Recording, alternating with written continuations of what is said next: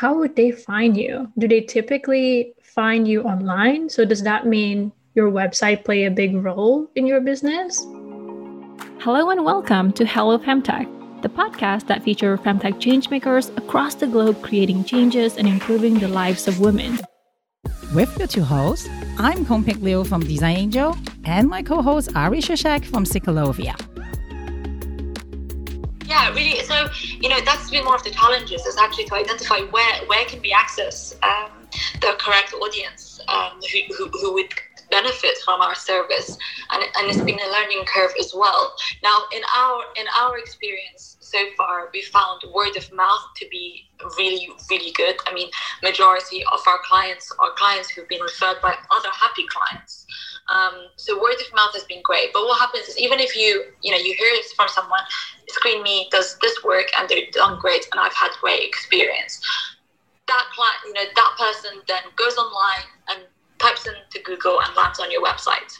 Now, whether it be that or through social media, so that's Instagram and Facebook, that's a direct link into the website, and the other is ads. So ads again are directing um, our audience into our website. And We've got, you know, we've, we've had great click throughs in our testing stages of our messaging. We've had really high volumes coming onto the landing, onto the website, and then the challenge is actually turnaround of, of converting those um, those visitors into customers. Mm, okay. What makes you feel that the website is probably giving you low conversion? Do you feel that you can identify that right now? I mean, I can help you pinpoint that, but I'm curious from what you are uh, standing right now. What do you see is missing? Yeah, um, you know, from our very limited um, experience and knowledge um, in the field, we find that it's it was more, like you know so we didn't actually i think we don't portray um, uh, the value uh, and what we offer very well on the website. Um, i think that there is also a lack of uh, transparency into our qualifications. So i don't think we are speaking showing or or, or speaking about uh, the team that we have um, our qualifications where we stand. Um, so kind of getting that trust um, there is also, you know, obviously we're a startup. Um, there was also a lack of uh, probably ratings and testimonials, which we're now incorporating from our clients. Um, and then there is a matter of design, I believe, um, and ease of finding the information that you need in order to make a decision. What is the process that you're currently going through right now, Dr. Gomez, in terms of like finding you know the right solution um, to figure this out or even like finding the right partner um, to help put together your website? For us it was you know at, at the beginning it was there was lack of um, funding. We you know we, had small budgets uh, we had to do a lot internally with very little expertise uh, and input. And once we have a website live once we've gone live we have our clients it's helped us understand and kind of get more data and information on, like you said, what's important, uh, what is it that our clients actually want to see.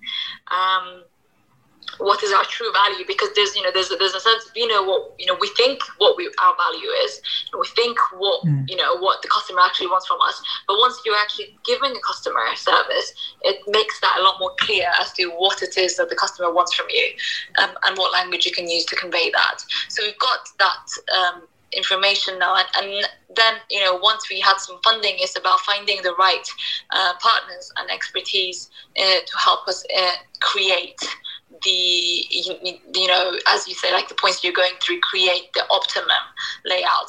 And what we're doing is we're collecting data from the website also. When people are landing what they're clicking where they're going. Um, and there's free tools to do that which we're using. Um, and once we've got that then it will help us you know so we are now at the moment in the process of implementing a new website design um, and incorporating the data that we've got. So like you said moving our value above making sure that the audience knows who they are, uh, who it is that we're talking to immediately. Um, and another point is that we've learned to actually start a design by designing a mobile version of a website. A lot of people now these days they actually go on your website using their mobile first. Mm. Um, a majority of the lands are through a mobile, so you know, actually designing a website primarily for a mobile version and then moving on to do a, desktop version is also another thing that we've learned. Um, and in terms of finding the right partner, you know, it's been a lot of um, trial and error, a lot of reaching out to people.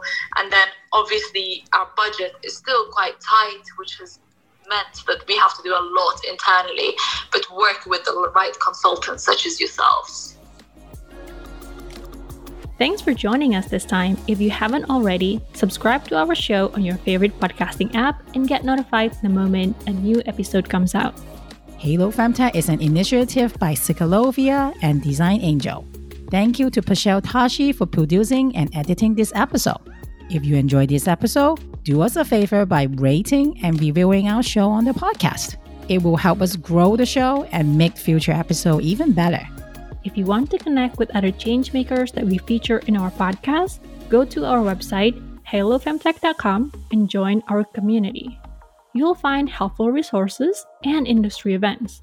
Thanks again, and we'll see you next time.